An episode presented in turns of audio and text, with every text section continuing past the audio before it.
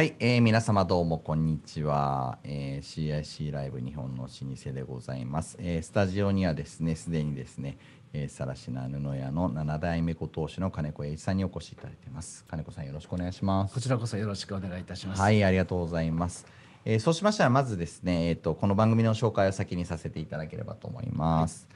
はい、はい、えー、CIC ライブ日本の老舗でございます。えー、この番組はですね、日本最大級のイノベーションセンター、リアルの出会いに価値がある CIC 東京のライブスタジオからお届けしております。えー、快適なレンタルオフィスと企業家が集まるコミュニティを提供する CIC 東京では現在レンタルオフィスの入居者を募集しております。えー、CIC 東京のオフィスやコワーキングスペースについて興味のある方は、えー、ぜひですね、CIC 東京と検索してホームページからお問い合わせください。では、日本の老舗のご紹介をしてまいります。はい、老舗とはということでございます。はい、3代100年同業で継続し、現在も制業である。これは東都の連会というですね、江戸の老舗の集まりの、えー、皆さんがホームページに載せられている文言でございます。はい、えー、帝国データバンクさんの調べによりますと、えー、100年企業という定義で申請を調べた場合に、えー、全国に3万3000社、えー、あるということですので、えーと、その中でも江戸がやはり一番多いということで、うん、布屋さんがある、えー江戸がやはり100年企業一番多いということでいらっしゃるそうです。200年企業は京都みたいですね。すねはい。そしてですね、内閣府の知財計画ですね、2020年、2021年と、えー、クールジャパンの観点から、えー、プロモートするべき老舗を定義して、えー、データベース化して、えー、ブランディングしていきましょうという話が今、えー、機運として盛り上がっております。はい。伝統はイノベーションの連続であるということで、本日は、えー、芝大門さらしな布やならやまいご当主の金子栄一さんにお越しをいただいております。そうしましたら本編に入っていきたいと思います。金子さんよろしくお願いします。こちらこそ。ありがとうございます。じゃあ最初にですね、えー、お店の紹介をいただきまして、えー、次に自己紹介、えー、家訓などありましたら、家訓の紹介をいただいて、イノベーションのお話をお伺いしていくという流れでお願いしたいと思っております。わかりました。はい、えー、最初ですねあ、えー、数枚スライドをご紹介したいと思います。えー、ここから3枚ほどですね、えー、画像を見ていただく形になります。はい、えー、そうしました最初、はい、これいつ頃のお店なんでしょうか？これは多分昭和30年でこぼこの年だったんです。僕はまだこの時生まれてない、えー、時です。そうですか。はい。へえ。この時の店舗の場所に今の店舗もあるんですね。そうです。はい、その通りです。はい。そして、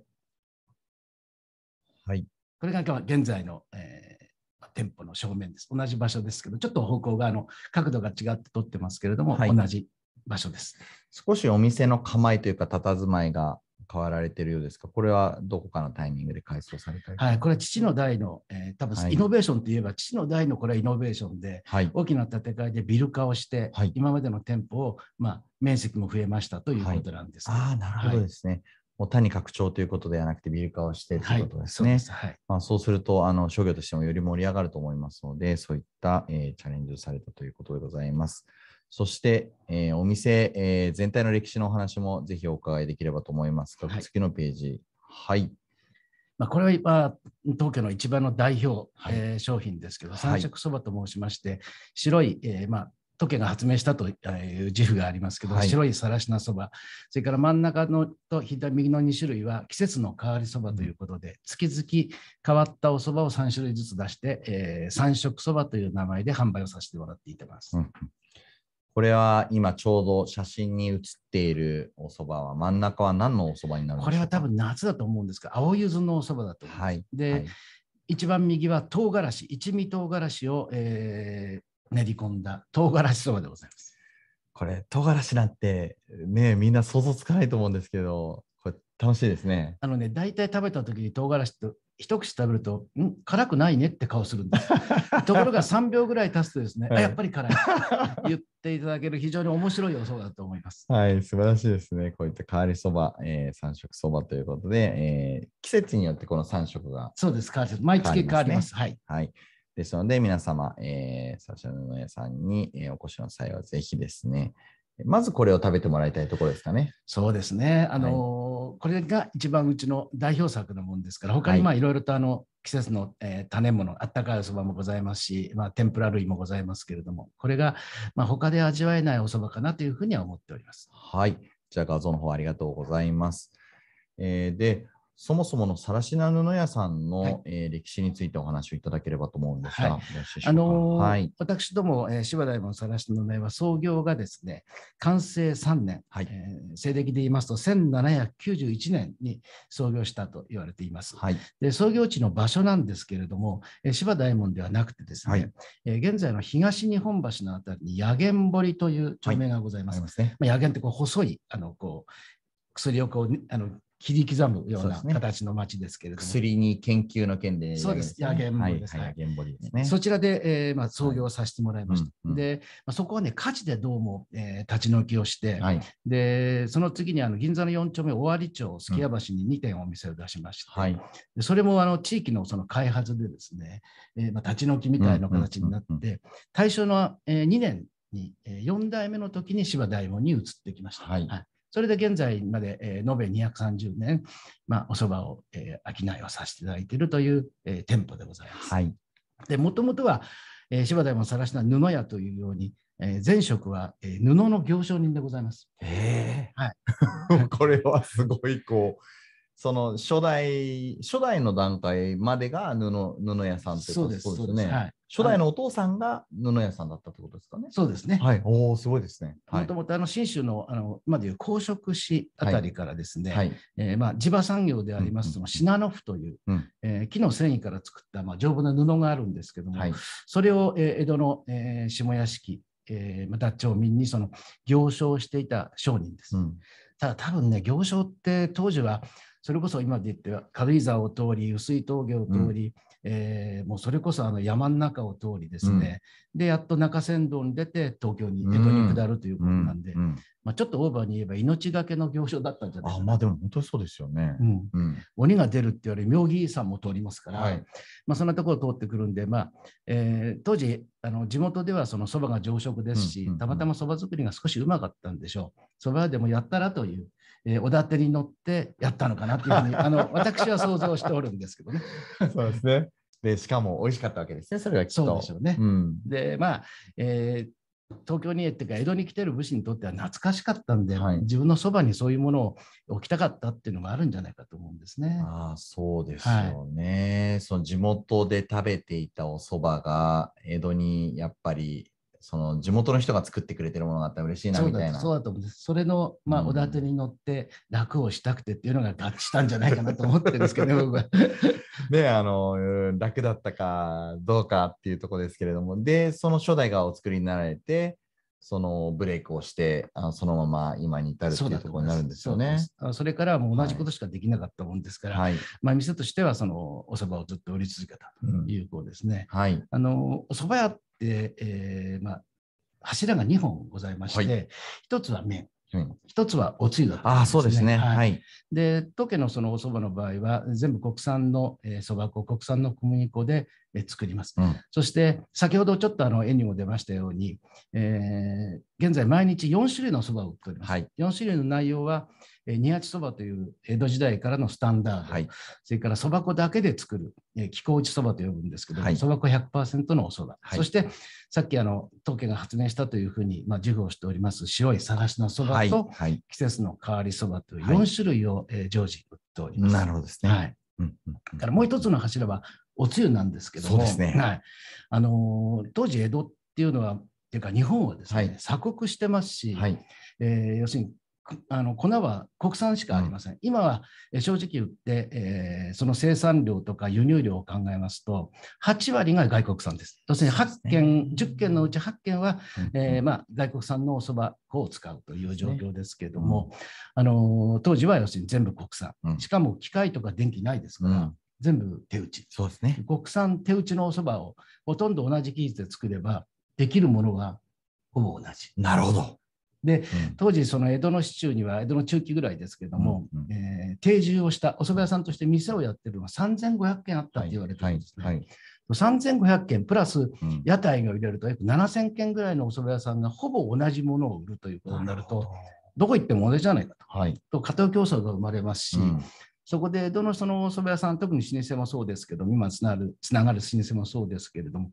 おつゆ作りに走るわけです。なるほどですね。自分とこの味はこれだよっていうのを、えー作って、100点あれば100個の味が違う、うん1000件あれば1000個の味が違うという、うんうんえーところをですね、お蕎麦屋さんを目指して汁作りにものすごくこう傾注するわけですね。なるほどですね。もう、要は、お蕎麦側で差別化をするのが、まあ、なかなか難しかったりするので、はいえっ、と、じゃあ、それをどうやっていただくのかという汁とかつゆの部分で工夫をしていたということですね。はいで。まあ、それでお客様にこう好まれた、また人気があった蕎麦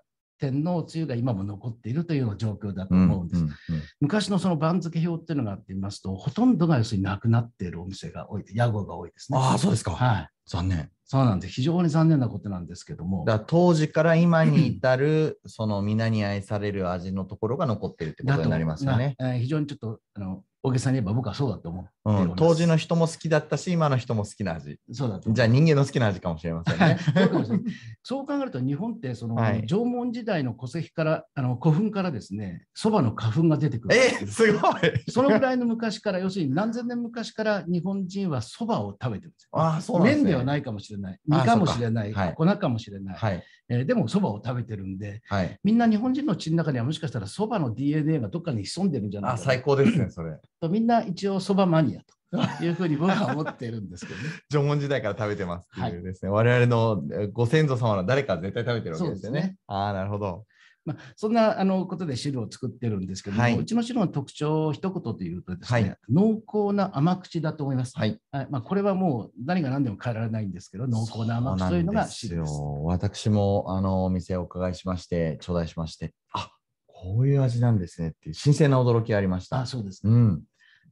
辛くはない。うんそのお蕎麦の邪魔にならないマイルドな、えー甘さだと僕は自分で思ってるんですけどね。そうですよね。なんかこう、皆さん江戸のお蕎麦っていうと、あ、しょっぱいんでしょっていうのを、例えば私なんかこう、関西とかで仕事したりすることも多いので、あの、コメントあるんですけど、実はそうでもないんですね。ねそうですね。うんあ。の人間が欲しがるものって、例えば、うん汗かいて、えー運動すれば塩が欲しがる。うんでも何にもしないで、えーなんですか、縁側で寝てるような人は塩いらないですよね。うんね甘さのが欲しがるというところだと思うんです。それうんできた、お蕎麦屋さんのできたその土地によってね、はい随分味は変わってくるんじゃないかなというふうに思います。はい、布屋さんの、えー周りにお住まいの江戸時代から今に至る皆様は甘党が多かったのかな。そうですね。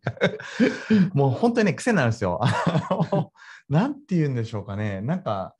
2週間後ぐらいにこう、布屋さん行きたいなみたいな、こう、来ますね。それはもう非常にありがたいこと、はい嬉しいことです。はい、あのぜひ皆さんですね、大門行ってですね、一度召し上がってください。すごく、あの先入観、あのいろいろ持たずにいきなり食べてもらいたいですね。そうですね。うんはい。で、はい、変わりそばとかと、あの、含めて、あの、いろいろえパターンを楽しんでいただければと思いますが、はい、そんな、えー歴史あるですね、さらしな布屋さんにお生まれになられた金子さんなんですが、少し自己紹介をしていただいてもよろしいで自己すか。紹介。まあ、あのはい私はですね、昭和30年に生まれて、えー芝で生まれて、芝で育った、えーまあ、江戸っ子の、えー端くれですけれども、えー今年で66になります。えーまあ、学校は無事に、えー途中の、あの、なんていうんですか、停車もなくですね、卒業させていただきまして、はい、えー卒業後、えー食品のメーカーであります、味の素ゼネラルフーズという会社に就職をしてですね、うんうんコーヒーの営業と商品企画、マーケティング企画をえー4年間させていただきました。コーヒーってのが面白いですね。そうインスタントコーヒーなんです。うん。で、その後、えー27歳で、えー家業に戻りました。えーまあ、それで、えーまあ積年っていうかあの、ずっとライバル関係ではあるんですけど、父親と一緒に、えー仕事をしましてですね、えー平成16年50歳の時に、まあ、父親と、えー代替わりではないんですけれども、代表職を交代して現在に至っています。なかなかね、同じ会社で、まあ、同じ店でですね、親子で男同士で、技術的には先輩後輩でっていうのはね、なかなか難しかったんですけども、今考えると楽しい思いでございます。そうですね。皆さんね、本当にその老舗の皆様、そこがやはり一番、うんいあの男として譲れないみたいなところはやっぱあったわけですか？やものすごくありました。正直言ってものすごくありました。ありましたか？やっぱりそのそなんかどう乗り越えてこられたのかとかやっぱり若い時の自分と今の自分また違う部分もありますよね。あの結局いくら言い争っても喧嘩ではないんですね、うん。意見のそういう時代に対する対応の仕方の違いだけですから、うんうんうんあの確か大変ぶつかるんですけども、うまいところで親子ですんで、えーこの野郎と思って寝るんですけど、朝起きてごめんなさいって言うと、それで済んじゃあうんですよら、ちょっと今いい話ですね。確かにありました。いい話ですね。うん親父もそれでごめんっていう申し訳ないって謝れば、分かったって許してくれる、うん。そういう親父でした。やっぱりその、とはいえその、えー職人というかですね、うん経営者という軸で見れば、うやっぱり上司部下なので、うん超えちゃいけない一線っていうのがやっぱあるわけですね。そうですね、うん最終的には、えー僕ら何を言おうが、親父がこうこうするって決めればですね、はい、分かりましたというしか、まあ、体育会のあの、えーイエスじゃないですけども、はい分かりましたというしか、イエスしか答えはなかもう、った。はいかイエスか喜んでぐらいしかないですからね。はい。うん。そこはあるものの、やはりその、複雑な部部分ありますね。子供としても言いたい部分はあるし、お父さん違うんだよって言いたいけれども、えー言い方としては社長こうですよねって言わなきゃいけないみたいなところありますね。おっしゃる通りです。大変。これ皆さん本当にいろんなストーリーをお持ちなので、あの、お家ごとに違うと思うんですが、まあそういった中で例えばですね、こう、家訓とかがあったりすると、こう、ルールとかこう決め事とかがやりやすいよねとか、まあ、家訓に振り返ってみればこういうことなので、我々はこう進もうみたいなお話をされる方もいらっしゃるんですが、えー、サラシナルノヤさんはこう家訓みたいなものあったりしたんでしょうか？いや書くないですね、そういう意味では。やっぱりななんていうのかな、はい。その家訓って例えば三菱はですね、うん。その進歩を工夫せよとかですね、えー三井家の岩崎家はその、えー創業は大胆に、えー営業はその最新にみたいな、はい。い、ろんなかっこいいコピーの、あの家訓がありますけども、はい。うちはないですね。はい。あるとすればですね、僕は、えー先代、うん。えー父母ですね、先々代、えーじいさんばあさんですけどね、その方たちが、まあ、実際に僕はあの会って一緒に話したり楽しく生活をしてますけども、その4人のその仕事に対する姿勢ですとか、まあ、その生き方の、えーまあ、姿勢ですとかっていうのをですね、が僕にこう染みついてる。うん。よくあの老舗っていうと老舗ると言いますけど、はいはいはい。先代先世代やっぱり僕は真似して生きてるんですねな。るほど。だからその4人の、えー先輩たちが言ったことが、えーまた一番よく感じたことが今自分にとっての家訓かうな。ん。で家訓の話をしたんで面白いなと思うんですけどもし僕が自分で今家訓を作るとすればね、はいまあ、この時代ですからちょっとかっこいい言葉を使う3お願いしますつぐらいあると思うんですけどお願いします、お願いします。一つはね顧客第一だと顧客第一。はいまあ本当そあうですね。のお客様に喜んでもらえるはい味、はい。値段、うん雰囲気をう持ったん。店を作る、まあ、何しろ顧客第一、うん。でその次は社業専一っていうんですか、まあ、身の程をわきまえてですね、うんえー大したこともできないんですから、本業からこう離れずに、逸脱せずに、地道にそのその業を全うするというかね、その作業専一、余計なことをしないっていうこの話、本当にすごく出ますね。そうですか。あの皆様あの、我々もなんていうか、そこをお伺いして、なるほどと思うんですけれども、まあ、要は、屏風と事業は広げちゃいけないってういう。ん、なるほど、面白い言い方だね これいいですよね。うんこんなお話聞いて、なるほど、なるほどと思ったんですけど、やはりその自分たちの得意技を掘り下げるのだと。そうですね。もう徹底的にそこにこだわるのだというお話をお伺いすることが多いです。えー、社業専一という2つ目、3つ目は何でしょう、3つ目はね、僕はあの僕より蕎麦屋ってね、更科さんとか、藪さんとか、うんあの砂場さんとか呼ばれないんですね。はい。その地元の名前で呼ばれます。僕は大門さんって呼ばれああ、ますし、大門さん、はい。まあ、お蕎麦のフラッグシップであります、その神田の藪さんうんは、連雀長さんっていう昔の地名で呼ばれあーます。そうですね。はいはい、はい。そのようにね、やっぱり蕎麦屋ってのはね、地元でこう育ててもらったっていう意識がものすごく強いんですね。えーなので、えー一つかっこいい言葉を言えば、地域貢献、社会貢献っていうのを、その社訓、訓にしたいなっていうふうには思っています。これはですね、やはりこちらも皆さんすごくおっしゃられますね。ああ、そうですか。やはり、あの、言葉とかですね、あの、見ている景色は違うんですけど、地域に対する思いというのは皆様すごくお持ちでいらっしゃって、うん地域に育ててもらったとか、まあ、やはりその地域のお祭りの話をされる方とかもいらっしゃって、どういう貢献をしたいとか、どういう存在でありたいってお話を皆さんよくされるので、やはり老舗と地域のお密接な関係っていうのは非常に日本文化にとっても大事なのかなと思いますね。ぱ地元への愛っていうのと、それから、まあ、家業さっきの繊維社業繊維じゃないですけど、うんうん家業へのその執着っていうんですかね、はい。それがもしかしたら長く続いてる一番の原動力かなって最近、この年になって思います。ああ、素晴らしいですね。そんな形で、えー続いてきたさらしな布屋さんですが、この先ですね、残りもうあっという間に10分みたいな、10, 10分って言っちゃった、10分ぐらいになってきたので、あのイノベーションの話をですね、スライドの続きを使いながらですね、えー、と画像を見ていただきながら、はいえー結構たくさんあるんでですね、これ、え4つぐらいですね。ざっと言いましょう。はい、あのお伺いしていきたいと思います。そうしましたら、こちら1つ目、はい、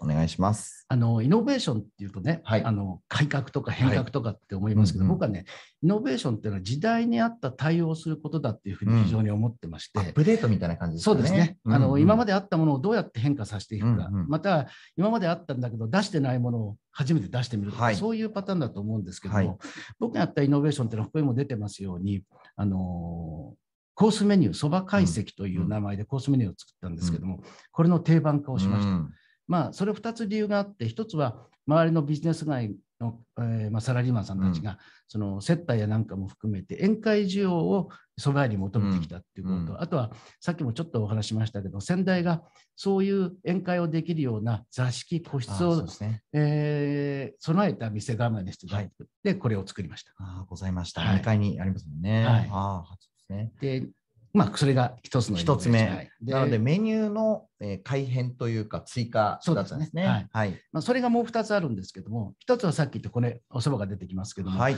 まあ、お家芸でありますその変わりそばはい。を、えー単発的にやるんじゃなくて、1年間、その変わりそばの暦としてですね、1月の唐辛子から始まって、梅、桜、しそ、えー山椒、えー柚子、えー生姜、海苔みたいなね、毎月ごとに違うおそばを暦代わりに出して。こういうのを要するに、え1年間ずっと通してやっていくということをしました。こういうことを通じて、いや布屋さんのお蕎麦を通じて季節を感じていただく。あおっしゃるありがとうございます。うんもうそれを言いたかったんですけど、せっかく何そばという食材があるんで、日本が持ってる四季みたいのはそれに入れ込みたいなとはい。いうことを思っています。素晴らしいですね。あの、お私、マーケティングの会社をやらせていただいてますので、こういうのを拝見すると、なるほどと。これはファンとしては1ヶ月に1回は、1回は行かなきゃいけなくなっちゃうなっていうことも思いますので、まあそういったね、なんか副産物じゃないですけど、季節をこっちは伝えたいんだけれども、ファンとしては毎月行かなきゃになるっていう、これうまい構造になってますね、これはね。うまいでしょ。あの、あり地獄みたいなところです。はいもう一つはですね、お蕎麦が一番注目されるっていうのは新蕎麦の時期だと思うんですけども、新蕎麦って、えー一つの粉屋さんから、えー一つの産地から取ると、年に1回しか新蕎麦って言えませんよね。そういうことですね。ところが産地を変えていくということで、んんん収穫時期の違う、えー産地で取っていくとですね、ずっと新そばになるの。新そばっていうのが大体ね、75日間は新そばって言えるっていうのがあるんですけども、2ヶ月半ごとに違う産地に移っていってなるほどその時に取れたものを使うとですね、約ね、10ヶ月ぐらい新そばって言えます。わあ、面白い。そんなことをやりたかったんで、はい。産地別の気候打ちそばという、はい。えー一番特徴が出るその10 100%のそば粉です。あ、はいそば粉で作ったおそばを産地別に売って新そばの時期を伸ばしています。ですね。これも温故知新ですね。そういうことですね。うんなんか、ああ、なるほど。今、流通が発達しているのでやれるという部分もありますあ、よね。昔だったら、まあ、なかなかそういう運ぶうちにっていうようなところもあったと思うんですけれども、今だからできるそうですね。あのイノベーはいションということで、はいそして、えーもう一つはですね、はいあのここにも出てますけども、やっぱりあの大手企業さんとのコラボレーションっていうのをしました。はい。で、これはあの山佐醤油と一緒に作った、そのせいろつゆというストレートタイプのおつゆですけど、はいまあ、自分のうちに一番近い、えー濃くて甘めのおつゆを、えー作って、まあ、ナショナルマーケットで売っていただきました。はい。からもう一つ、えー次に進めていただくんですけど、こちらはあの、えー、JALX さんという JAL のはいはい林さんとの提携をしましてですね、私どもが監修をしたお蕎麦を羽田の、えー国内線のターミナルうんと、それからこれは、えーっとこの前、えー去年から始めました海老名のサービスステーションで、うんうんまあ、フランチャイズとしてはい監修のお蕎麦を売らせていただいてます。あそうこんなこともさせてもらっています。はい。じゃあもう店舗としても、えー新しい、えーはいチャレンジをって、製品側からのアプローチ、メニュー側からのアプローチをされて、店舗の方でもアプローチをされているということなんですよね。なるほど。ただもう一つね、はいあるんですけど、はい。そばってね、非常にね、都市伝説が多くて、はい。あのー黒いそばはそば粉が多くて、白いそばは小麦粉ばっかりだみたいな話をされるんで、間違った情報だなと思ってるんで、おそばの情報、知識、それからまあ育ててもらった地元の歴史、風物等々をですね、えーコラムあコラムにして、えー毎あ月あのそうなんですよテーブルの上に、うんえリーフレットを載せてます。なんとね、25年間やってました。230冊、最230回になってます。あれ、本当にすごい。なので、えー、変わりそばを食べつつですね、毎月変わりそばを食べに来ると、冊子がちょうどあの更新されているような、えー形になりますので、そこで皆さんですね、新しい、えー冊子を読みながら、えー美味しいおそばを頂戴するという、この毎月のルーティンですね。そうやっていただくと非常にありがたいです。そうすると、おそばの知識も深まっていくというところですよね。何かね、うんちくにはなると思います。はいやっやっぱりこう、どうしてそういう思いで始められたんでしょうね。ぱりものすごくね、うん面白いんですけどね、蕎麦屋さんに来ると、はいさっき言った蕎麦の DNA がどっかにあるのが、うんうん必ず蕎麦談義を皆さんなさりますよ、あ、そうですよね。僕はここの蕎麦が好きだ。いや、俺はここのつゆが好きだ。わかるわかる。ところがね、うなぎ屋さんとかお寿司屋さんとか天ぷらさんやってもそういう話にはならない。ならないですね。確かそれ不思議だな。そう、蕎麦屋がなるんですよ。なんでだろう？なんでですかね？やっぱりそれだけね、うん身近だじゃないですか。昔から要するに自分の身近にあるはい食材なんで、はい。一格言あるなるほど。その件を、えー踏まえて、正しい知識、こんな情報もありますよ、こんな面白い話もありますよっていうのを書きました。ねえねえ、あなた知ってるっていう話をこうしたいわけですよね。そうなんです。あなるほど。ホームページにも出てますんで、はいぜひあの何かの話題に使っていただければというふうに思っています。あの、すごいですね。あの、やっぱり続けてくるっていうのがやはり、あの、すごく大事だと思いますね。そういったところは老舗のスピリットにもつながってくるのかな、みたいなところは思いますけど。はい、残りもう3分みたいなところになってきましたので、徐々にあのまとめに入っていければと思うんですけれども、ここから先の展望とかですね、はい展開とかこういうことを今考えているよというのがあれば。えーそうですね、僕はやっぱり時代につなげていかなきゃならない、はいあのせっかく7代あるんで、8代目につなげるんですけども、えーちょっと大げさなことを言うとですね、マイナスにして渡したくない、まあ、こんな今コロナの世の中ですし、いろんな経済環境変わりますんで、えー僕がもらったものにうん。マイナスしないではい。時代に渡していきたいと。うんうん。あとはもう時代が自分の東大ですから好きなことをやっていただきたい。注文はございません。僕の背中だけ見といていただければいいです。割とじゃあ、どうですか、えー仙台とご東大での、えー、承継のスタイルはちょっと違う感じになりそうですね。違いますね。かなり違うと思います。あの、お父様はどんな形だったんでしょうか？いや、親父は素晴らしい人だと思います。あの、はいパブリックワークっていうんですか、はい。えー地域の仕事については、うんうんうんもう右右に出る人はいなかったと思います。あそのぐらい。いあの貢献をしたと思います、はい。えーそんなことも受け継いでいければなと。あのはい時代が受け継いでくれればなとそうですねはい金子さんの、まあ、おじいちゃんの、えーものからのものと、とまあ、そうですね。だから8代目から見た時のおじいちゃんからのものと、はい金子さんからのものと、両方ですね、はいあの、スピリットとして受け継いでいければっていうところですよね。はい。えーそうしましたら最後にですね、まとめとして、えー見ていただいている皆様に金子さんからお願いできればと思います。あのこちらにお呼ばれいただきまして、本当にありがとうございました。あの芝にはですね、面白い会があります。100年会という会がございまして、この地元で100年以上の、えー商売を続けている方がいます。で、今も話したようなことをね、ほとんど同じような話をします。えー皆さん、やっぱり歴史的なものを背負っているとですね、守らなきゃならないことっていうのはやっぱり同じなんだなと。はい。変えなきゃいけない時代と変えちゃいけないものっていうのが必ず各お店にあるということを感じます。うんぜひ、あの、うちにも名刺があって店舗を紹介してますんで、ぜひ100年会のお店にも行っていただきたいと思っております。はい、ありがとうございます。100年会の皆さん、えー何社様か、あの、すでに出ていただいてますが、皆さんも、えー情報ですね、また、えーチェックを、えーしていただければと思います。はい、えーそうしましたらですね、本日は日本の老舗、えーということで、芝大門さらしな布屋7代目ご当主の、えー金子栄一様に、えーお越しいただきました。金子さん、ありがとうございますお。招きありがとうございました。はい、うんえーナビゲーターは林正勝がお届けいたしました。えーまたですね、2週間後の、えー水曜日にお会いしましょう、えー今日はありがとうございました。